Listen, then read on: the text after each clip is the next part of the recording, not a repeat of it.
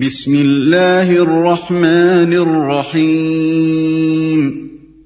الانعام۔ نام۔ اس سورہ کے رکوع سولہ اور سترہ میں بعض انعام یعنی مویشیوں کی حرمت اور بعض کی حلت کے متعلق اہل عرب کے توہمات کی تردید کی گئی ہے۔ اسی مناسبت سے اس کا نام الانعام رکھا گیا ہے۔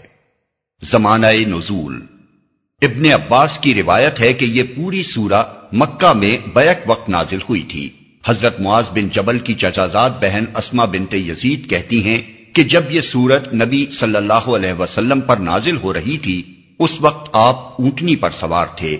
میں اس کی نکیل پکڑے ہوئے تھی اور بوجھ کے مارے اونٹنی کا یہ حال ہو رہا تھا کہ معلوم ہوتا تھا اس کی ہڈیاں اب ٹوٹ جائیں گی۔ روایات میں اس کی بھی تصریح ہے کہ جس رات یہ نازل ہوئی، اسی رات کو آپ نے اسے قلم بند کرا دیا۔ اس کے مضامین پر غور کرنے سے صاف معلوم ہوتا ہے کہ یہ سورت مکی دور کے آخری زمانے میں نازل ہوئی ہوگی۔ حضرت اسما بنت یزید کی روایت بھی اسی کی تصدیق کرتی ہے، کیونکہ موصوفہ انصار میں سے تھیں اور ہجرت کے بعد ایمان لائیں۔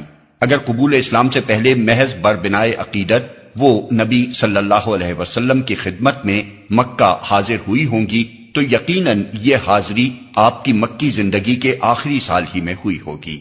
اس سے پہلے اہل یسرف کے ساتھ آپ کے تعلقات اتنے بڑے ہی نہ تھے کہ وہاں سے کسی عورت کا آپ کی خدمت میں حاضر ہونا ممکن ہوتا۔ شان نزول۔ زمانہ نزول متعین ہو جانے کے بعد ہم بآسانی اس پس منظر کو دیکھ سکتے ہیں جس میں یہ خطبہ ارشاد ہوا ہے۔ اس وقت اللہ کے رسول کو اسلام کی طرف دعوت دیتے ہوئے بارہ سال گزر چکے تھے۔ قریش کی مزاحمت اور ستمگری اور جفاکاری انتہا کو پہنچ چکی تھی۔ اسلام قبول کرنے والوں کی ایک بڑی تعداد ان کے ظلم و ستم سے آجز آ کر ملک چھوڑ چکی تھی اور حبش میں مقیم تھی۔ نبی صلی اللہ علیہ وسلم کی تائید و حمایت کے لیے نہ ابو طالب باقی رہے تھے اور نہ حضرت خدیجہ۔ اس لیے ہر دنیاوی سہارے سے محروم ہو کر آپ شدید مزاحمتوں کے مقابلے میں تبلیغ رسالت کا فرض انجام دے رہے تھے۔ آپ کی تبلیغ کے اثر سے مکے میں اور گرد و نواح کے قبائل میں بھی سولے افراد پے در پے اسلام قبول کرتے جا رہے تھے۔ لیکن قوم بحیثیت مجموعی رد و انکار پر تلی ہوئی تھی۔ جہاں کوئی شخص اسلام کی طرف ادنا میلان بھی ظاہر کرتا تھا، اسے تان و ملامت، جسمانی اذیت اور معاشی و معاشرتی مقاطع کا ہدف بننا پڑتا تھا۔ اس تاریخ ماحول میں صرف ایک ہلکی سی شعا یسرف کی طرف سے نمودار ہوئی تھی، جہاں سے اوس اور خزرج کے با اثر لوگ آ کر نبی صلی اللہ علیہ وسلم کے ہاتھ پر بیعت کر چکے تھے اور جہاں کسی اندرونی مزاحمت کے بغیر اسلام پھیلنا شروع ہو گیا تھا۔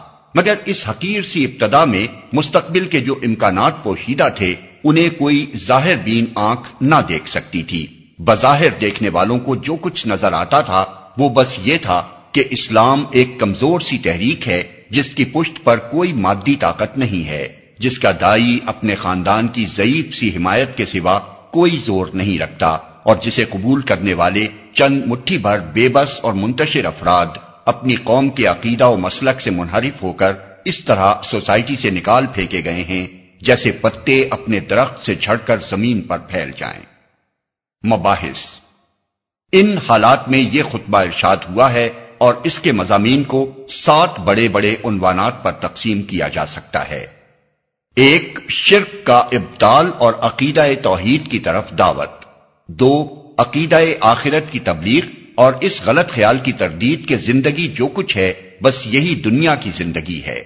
تین جہلیت کے ان توہمات کی تردید جن میں لوگ مبتلا تھے۔ چار، ان بڑے بڑے اصول اخلاق کی تلقین جن پر اسلام سوسائٹی کی تعمیر چاہتا تھا۔ پانچ، نبی صلی اللہ علیہ وسلم اور آپ کی دعوت کے خلاف لوگوں کے اعتراضات کا جواب۔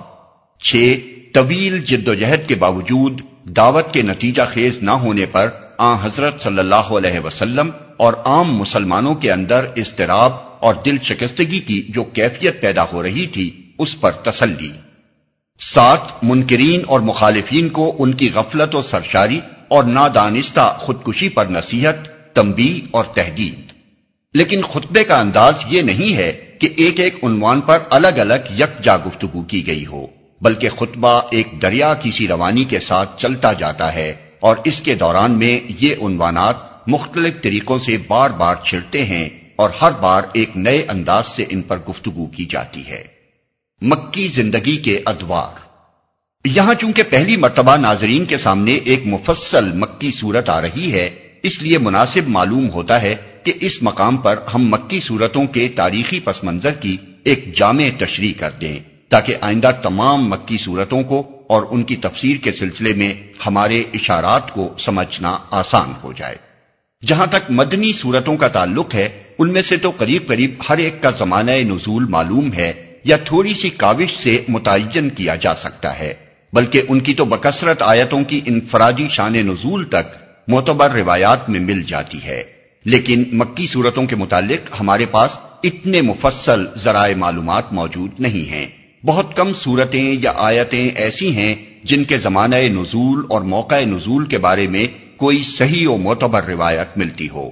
کیونکہ اس زمانے کی تاریخ اس قدر جزئی تفصیلات کے ساتھ مرتب نہیں ہوئی ہے جیسی کہ مدنی دور کی تاریخ ہے۔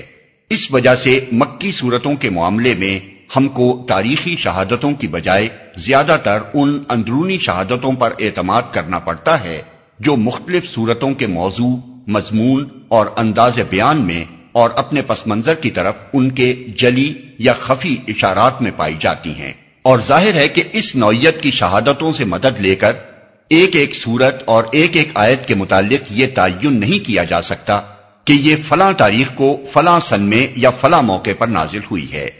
زیادہ صحت کے ساتھ جو کچھ کیا جا سکتا ہے، وہ صرف یہ ہے کہ ایک طرف ہم مکی صورتوں کی اندرونی شہادتوں کو اور دوسری طرف نبی صلی اللہ علیہ وسلم کی مکی زندگی کی تاریخ کو آمنے سامنے رکھیں اور پھر دونوں کا تقابل کرتے ہوئے یہ رائے قائم کریں کہ کون سی صورت کس دور سے تعلق رکھتی ہے۔ اس طرز تحقیق کو ذہن میں رکھ کر جب ہم نبی صلی اللہ علیہ وسلم کی مکی زندگی پر نگاہ ڈالتے ہیں تو وہ دعوت اسلامی کے نقطۂ نظر سے ہم کو چار بڑے بڑے نمایاں ادوار پر منقسم نظر آتی ہے۔ پہلا دور آغاز بیست سے لے کر اعلان نبوت تک۔ تقریباً تین سال جس میں دعوت خفیہ طریقے سے خاص خاص آدمیوں کو دی جا رہی تھی اور عام اہل مکہ کو اس کا علم نہ تھا۔ دوسرا دور اعلان نبوت سے لے کر ظلم و ستم اور فتنے کے آغاز تک۔ تقریباً دو سال جس میں پہلے مخالفت شروع ہوئی پھر اس نے مزاحمت کی شکل اختیار کی، پھر تزہیق استحزا الزامات، سب و شتم، جھوٹے پروپیگنڈا اور مخالفانہ جتھا بندی تک نوبت پہنچی۔ اور بلاخر ان مسلمانوں پر زیادتیاں شروع ہو گئیں جو نسبتاً زیادہ غریب، کمزور اور بے یار و مددگار تھے۔ تیسرا دور، پانچ نبوی سے لے کر ابو طالب اور حضرت خدیجہ کی وفات یعنی دس نبوی تک تقریباً پانچ چھ سال۔ اس میں مخالفت انتہائی شدت اختیار کرتی چلی گئی۔ بہت سے مسلمان کفار مکہ کے ظلم و ستم سے تنگ آ کر حبش کی طرف ہجرت کر گئے۔ نبی صلی اللہ علیہ وسلم اور آپ کے خاندان اور باقی ماندہ مسلمانوں کا معاشی اور معاشرتی مقاطعہ کیا گیا اور آپ اپنے حامیوں اور ساتھیوں سمیت شعب ابی طالب میں محسور کر دیے گئے۔ چوتھا دور، دس نبوی سے لے کر تیرہ نبوی تک تقریباً تین سال۔ یہ نبی صلی اللہ علیہ وسلم اور آپ کے ساتھیوں کے لیے انتہائی سختی و مصیبت کا زمانہ تھا۔ مکہ میں آپ کے لیے زندگی دو بھر کر دی گئی تھی۔ طائف گئے تو وہاں بھی پناہ نہ ملی۔ حج کے موقع پر عرب کے ایک ایک قبیلے سے آپ اپیل کرتے رہے کہ وہ آپ کی دعوت قبول کرے اور آپ کا ساتھ دے، مگر ہر طرف سے کوڑا جواب بھی ملتا رہا۔ اور ادھر اہل مکہ بار بار یہ مشورے کرتے رہے کہ آپ کو قتل کر دیں یا قید کر دیں یا اپنی بستی سے نکال دیں۔ آخر کار اللہ کے فضل سے انصار کے دل اسلام کے لیے کھل گئے اور ان کی دعوت پر آپ نے مدینہ کی طرف ہجرت فرمائی۔ ان میں سے ہر دور میں قرآن مجید کی جو صورتیں نازل ہوئی ہیں، وہ اپنے مضامین اور انداز بیان میں دوسرے دور کی صورتوں سے مختلف ہیں۔ ان میں بکثرت مقامات پر ایسے اشارات بھی پائے جاتے ہیں جن سے پس منظر کے حالات اور واقعات پر صاف روشنی پڑتی ہے۔ ہر دور کی خصوصیات کا اثر اس دور کے نازل شدہ کلام میں بہت بڑی حد تک نمایاں نظر آتا ہے۔ انہی علامات پر اعتماد کر کے ہم آئندہ ہر مکی سورہ کے دیباچے میں یہ بتائیں گے کہ وہ مکہ کے کس دور میں نازل ہوئی ہے۔ سید ابو لالا مودودی کی مارکت الارا تصنیف، تفہیم القرآن کی یہ سی ڈی ادارہ ترجمان القرآن کے لیے سماؤ بسر نے تیار کی ہے۔